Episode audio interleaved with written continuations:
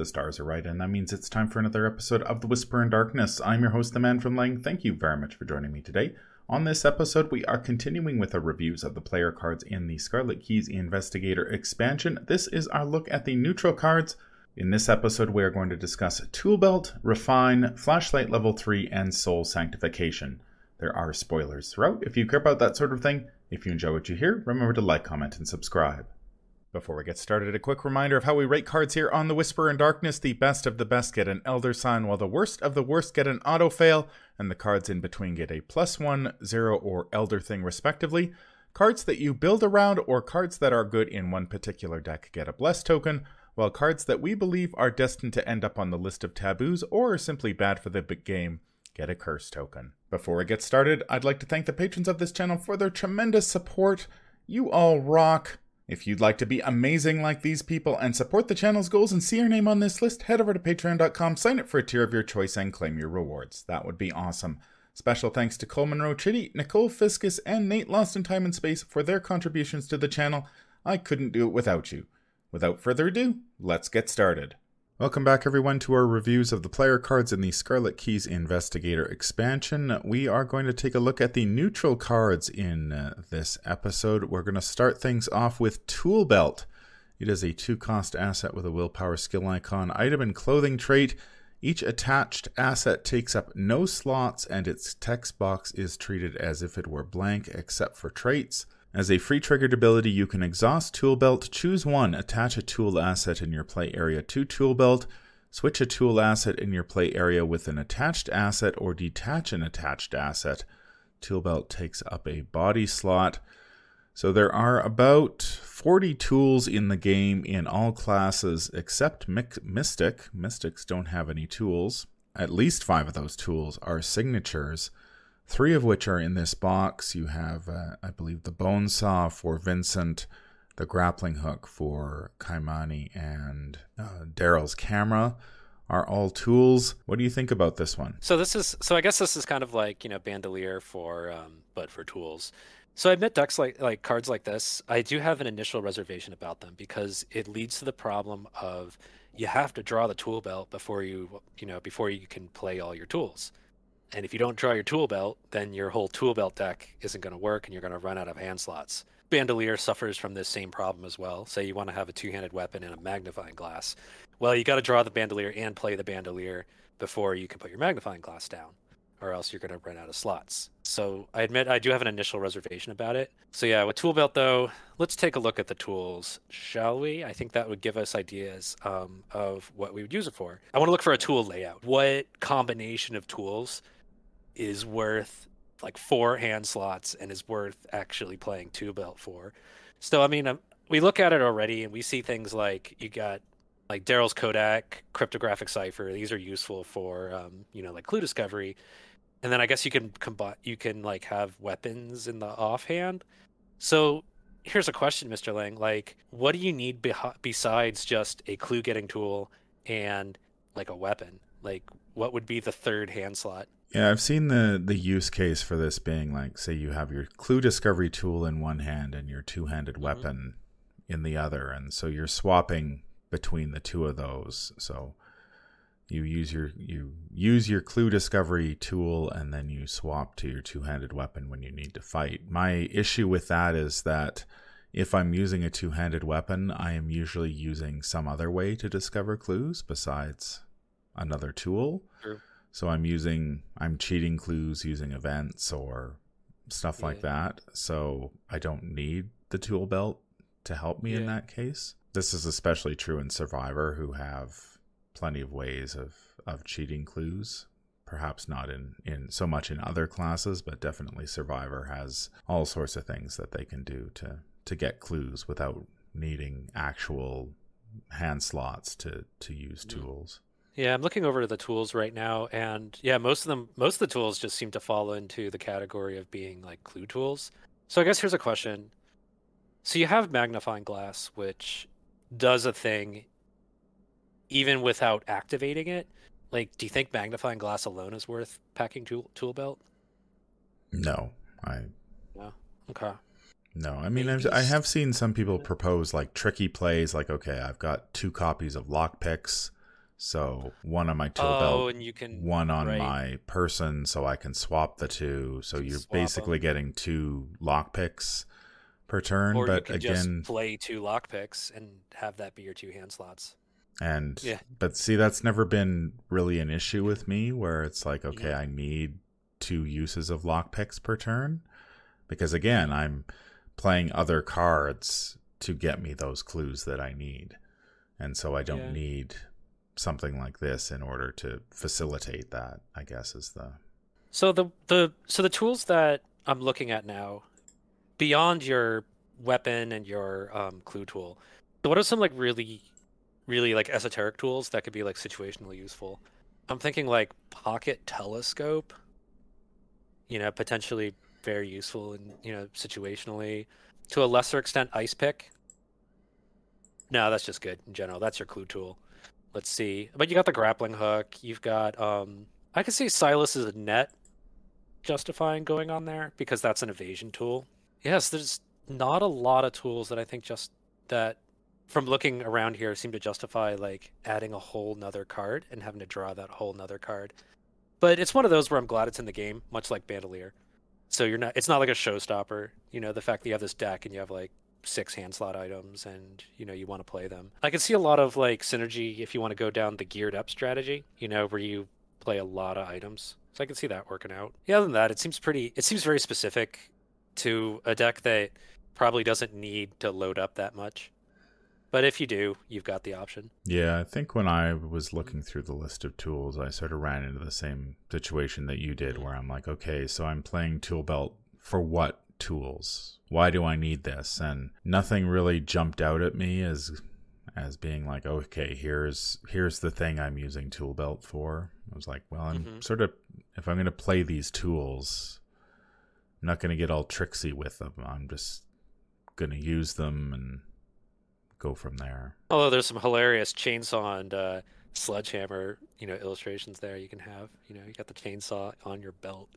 Yeah, I mean, I think that might be the. For me anyway, like using a two handed weapon in solo can be somewhat challenging. True. Yeah. So maybe tool belt Mhm. helps out in that circumstance. It is it is nice that the swap is is a free triggered ability, so True. you're not losing any actions doing that. So Mhm. how would you rate this one? Okay, given that you can't play items directly to directly on the tool belt, okay, so you got to do some juggling to get it started. Okay, and it's pretty specific.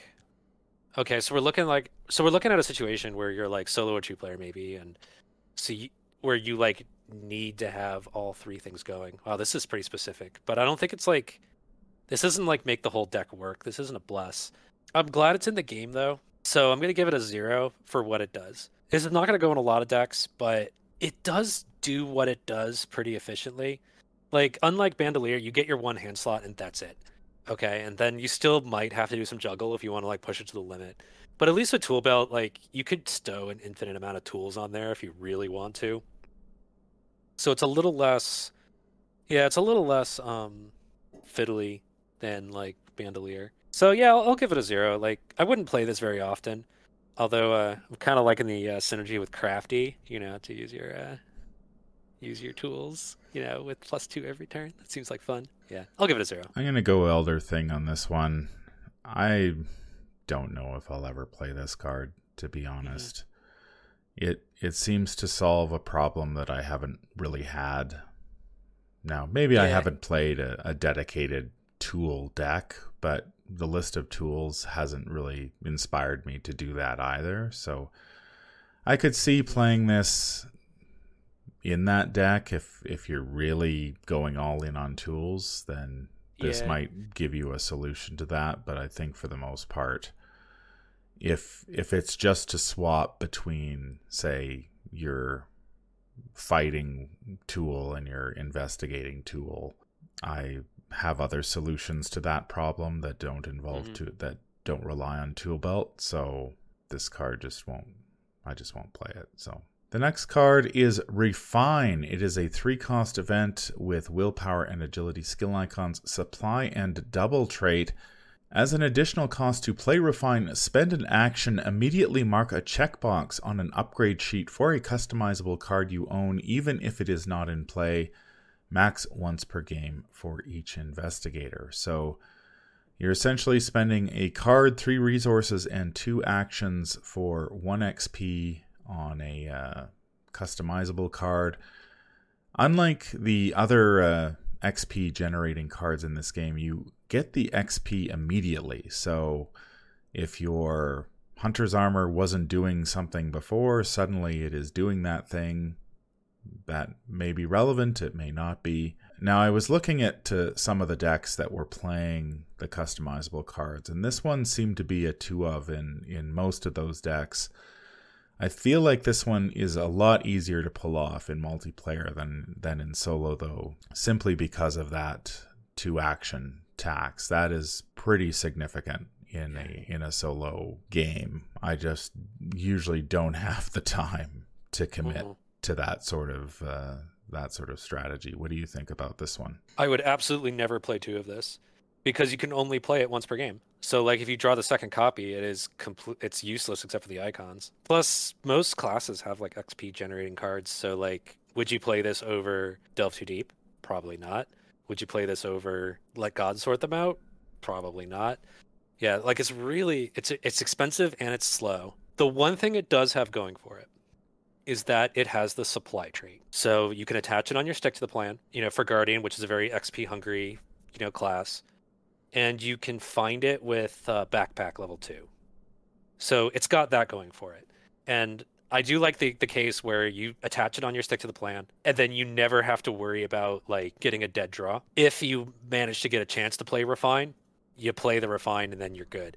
You don't have to worry about drawing it and it being a dead draw for you. So that's I think that's the one thing it has going for it. Other than that, I, I'm personally not a big fan of like trying to break the XP curve unless it's Charon's Obol, because then it's hilarious. The the thing that really kind of annoys me about this card is that once again, here we have a card that generates XP, which is easier to play in multiplayer where you need you don't really need as much XP because you have true easier ways to get it. I mean, you could. It's like yeah. okay, the four of us are just going to go to all the victory point locations and kill all the victory point monsters. So we're already getting more XP than the than the solo player is. So it's really the solo player who needs the help catching up on the XP. And here's another card that they just that really doesn't help. Yeah, it kind really of brings us me. back to some of our discussions in the past about XP boosting cards, like in the thick of it, for example. Oh, I hate that card so much because it's so it's just so easy to play. I really wish in the thick of it was like true solo only, because true solo needs the help and multiplayer doesn't. You're just trying to lap the scenario at that point. So yeah, I would like never play this, but I think it's like costed enough. It's costed like high enough, mainly in the two actions, that it's like I don't want to. I don't think it's like breaking the game, given that XP effects already exist and are okay. How would you rate this one? Um, for the most part, I'd say Elder Thing, but I will asterisk that by saying I do like the use case of putting it on your stick to the plan, even in a solo guardian, because you're there's no real cost to that. Like, yeah, you know, because stick to the plan already is pretty good for having situational events on it anyway. So you put it on your stick to the plan, and if you happen to get a chance to play refine, even as a solo guardian, good, you play it and you get an XP for it. But if you don't get a chance, you don't lose anything. So I'd say Elder Thing, except and with that asterisk. I'm gonna go Elder Thing as well. I I will probably not is a lot. play this. Oh. I will probably not play this card. It's just way too resource and action intensive uh, for me. I think there are probably even better options to stack on Stick to the Plan than oh, a card that I'm hoping I'm going to cross my fingers hope that I find two actions at some point in the game where I can take the foot off the gas and and basically do nothing for a turn to gain an XP that I have to spend on a on a customizable card. It's not like you're just right. getting a a generic XP that you can spend on anything. You have to spend it on a customizable card, which means you're playing customizable cards and then you have to and then it really depends on what you're getting for that XP mm-hmm. in terms of of the customizables. So Unlikely that I will uh, be playing this one, but uh, if you are playing customizable cards and you uh, have some customizable card that you need to spend six, seven, eight, nine, ten XP on, and you're playing in multiplayer, then this will uh, help you reach that uh, reach that level. But then again, if you have the time to spend two actions and three resources, if you're if you're do if your your team is doing that well, do you really need the XP at that point? You're already beating the game. You're probably doing pretty well if you uh, yeah. if you have the resources and time to uh, to spend on yeah. this thing. So maybe a little bit of a win more. Win more. That's exactly my thought. Without that was the word I could not find. The next card is Flashlight Level 3. It is a two cost asset with a uh, intellect and agility skill icon, item, and tool trait. Uses four supplies as a reaction when you perform a skill test while investigating or attempting to evade. Supply spend one supply. This test gets minus two difficulty and it uh, takes up a hand slot. This card was designed by the Council in Exile at uh, Arkham Nights 2020. So this has some uh, some big differences between this and its uh, level zero counterpart from uh, the core set. You get an extra agility skill icon, which is sort of expected given that uh, you can now help evade with this one, and you can use it to evade and not just investigate.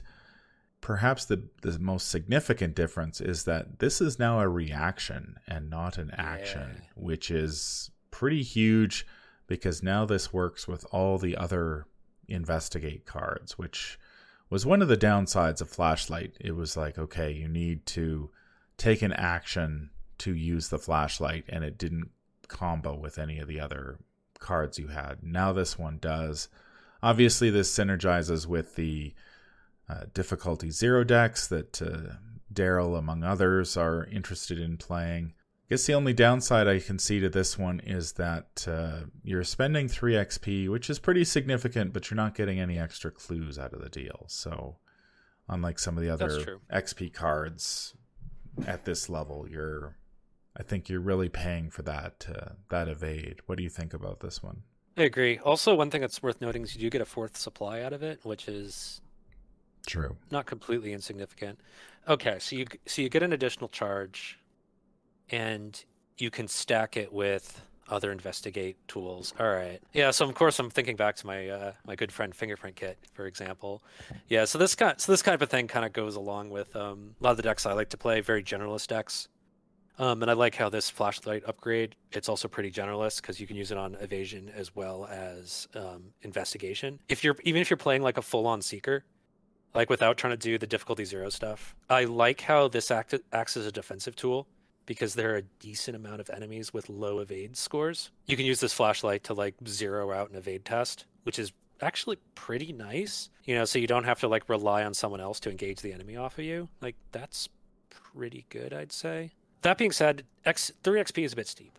I think I think this has a pretty powerful effect. Would I put it in like every deck? Actually, I would consider it. I would consider this in a lot of decks actually. It's really cheap at two resources and has a pretty universal effect, both offensive, you know, as in discovering clues, and defensive, as in dealing with with enemies. So this is like a pretty nice card. It's a little expensive XP wise, which kind of gives me pause, but I don't really have any complaints about this. Yeah, plus I like the idea of being able to like combo this with winging it, you know, to like zero out the to zero out the shroud, and then you just gain two clues that way. And the reason why I say winging it is because that's a very low effort clue acceleration tool because you just you literally play it out of the discard. You don't have to spend any actions putting down assets. You have to like you don't really have to commit to it. So if I already have a flashlight just for like the evasion, you know, and then I then I can just throw winging it out there. That's kind of nice actually. Yeah, I have like no complaints about this card. I think it's actually like pretty decent. Yeah, I really like the fact that this is a reaction now. I, I think back yeah. to playing Where Doom Awaits and uh Oh, how wow, right. you have to take the action on the location card right. in order to get the clues. Yeah. And you can't use flashlight on that. And so if you are relying on flashlight to get you clues, suddenly that location is a is a very significant barrier to your deck, and flashlight level three helps with that a great deal, Yeah. which is uh, which is nice. Between this and Guard Dog, I think the Council in Exile did a pretty good job. So it turns out that w- there was an upside to the pandemic. We got good community design cards. That's true. Some of the community design cards are uh, collecting dust in my uh, my box. So uh, Oh, I've been playing Burn After Reading lately. I like Burn After Reading. It's very it's uh it's I've been playing it lately. I like it. mhm. How would you uh, rate Flashlight level three? So I have no complaints about this card. I think it's pretty good, but given that it's 3 XP, I think that knocks it down to a zero for me. I think it's fine. I think it does what it does. It's a little pricey XP wise, so I wouldn't be like in a hurry to place it in decks. But I, I think it's pretty good. So um, I'll give it a zero. Yeah, I think the the three XP cost on this one knocks it down to a zero for me as well. I'd really like to give this one a plus one, and I think if it cost two XP, it would be an easy plus yeah. one, which might be Oh, yeah. part of the problem because then suddenly it, it becomes ubiquitous. Obviously, if you're playing a difficulty zero deck, this one is probably Oh, well, you know plus one Absolutely necessary. possibly Yeah. higher, possibly even Elder Sign territory for that one. Mhm. But yeah, I mean, you get extra supply, you get an extra evade. There's really not uh, not a great deal to uh, complain about uh, with this one. And uh, hey, it uh, synergizes with Tool Belt as well. So uh, if you want That's to, right. uh, if you're looking for high quality tools, I would recommend this uh, I would this say that. Flashlight is a high quality tool. Yeah, high quality. to, uh, to stack on your tool belt. The final neutral card in the box is Soul Sanctification. It is a, a permanent asset that costs 3 XP. It is also exceptional, so it will cost you 6 XP. It has the ritual trait. For every point of damage and or horror you heal in excess of an investigator's current damage or horror, place one resource on Soul Sanctification as an offering. This still counts as healing as a free triggered ability. You may spend one offering. You get plus two skill value for this test, limit twice per test. So this is, uh, I guess, something of a capstone for those uh, investigators who are interested in healing either uh, damage or horror. So if you're playing somebody like Carolyn or Vincent, who uh, naturally lend themselves to healing uh, horror or damage in that case, this can provide up to plus four on uh, any skill test, which is pretty significant as a free triggered ability, which is nice.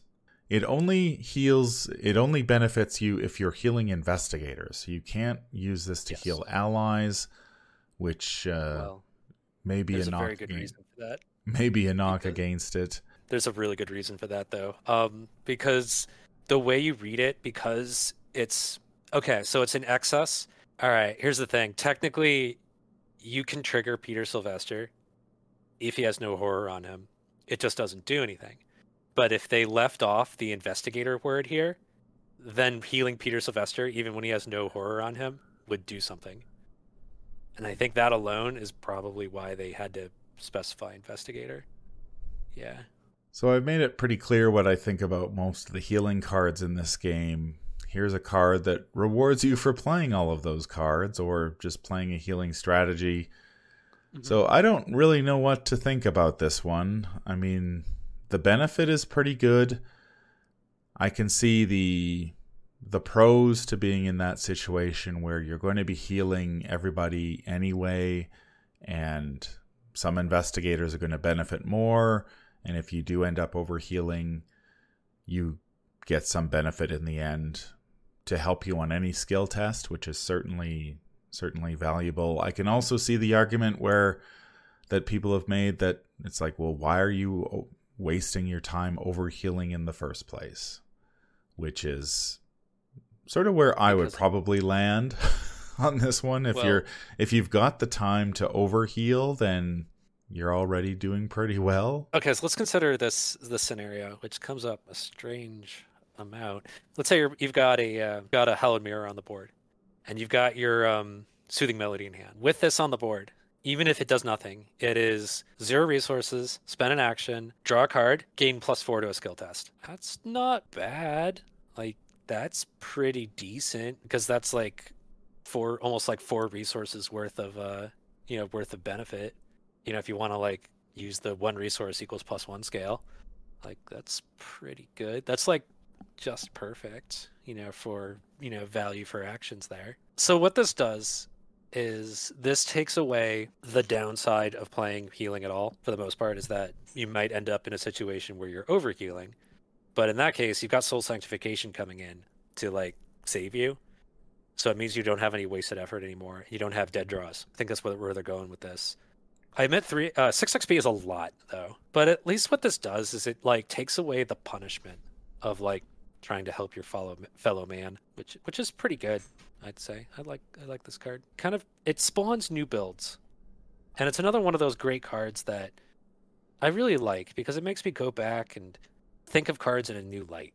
You know what I mean? I like it when cards do that. Yeah, I uh, I'm a bit of a, at a loss with this one simply because as a solo player, I'm not usually playing a dedicated healing deck, and even if I was to play in multiplayer, I'm probably not the one who's playing the the dedicated healing deck, so it's hard for me to judge exactly how good this card is. I mean, I do like the the ability you get out of it. So that's a plus. So even in like a solo situation, this doesn't seem that bad because those offerings can be spent for any test. So like of any attribute which is pretty nice. That being said, 6 XP is a lot, you know, for like a solo player. That is a, a very steep cost, especially mm-hmm. in solo, where you simply yeah. tend to gain less XP than you do in, in multiplayer. So yeah. spending 6 XP on something like this, it would really have to ratchet up your deck. You might be able to get to the point where you have enough of a healing engine built up that you're getting plus two on every skill test you take, which is a lot because you're generating that many offerings. You know, because it's for every point that you overheal. That's pretty good. So, how would you rate this one? Yeah, I th- I think uh, it's specific enough that it's a bless because you can build around this I think if, especially the easy ones are Carolyn and Vincent because I noticed they fiddled the language enough to make it really good for Carolyn and Vincent.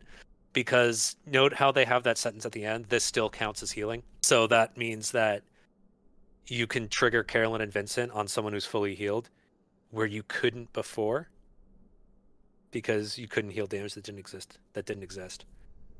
Well, you could, but it wouldn't count as healing.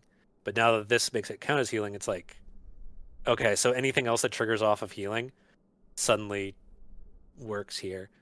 So yeah, this this is a really specific. I think it makes the build.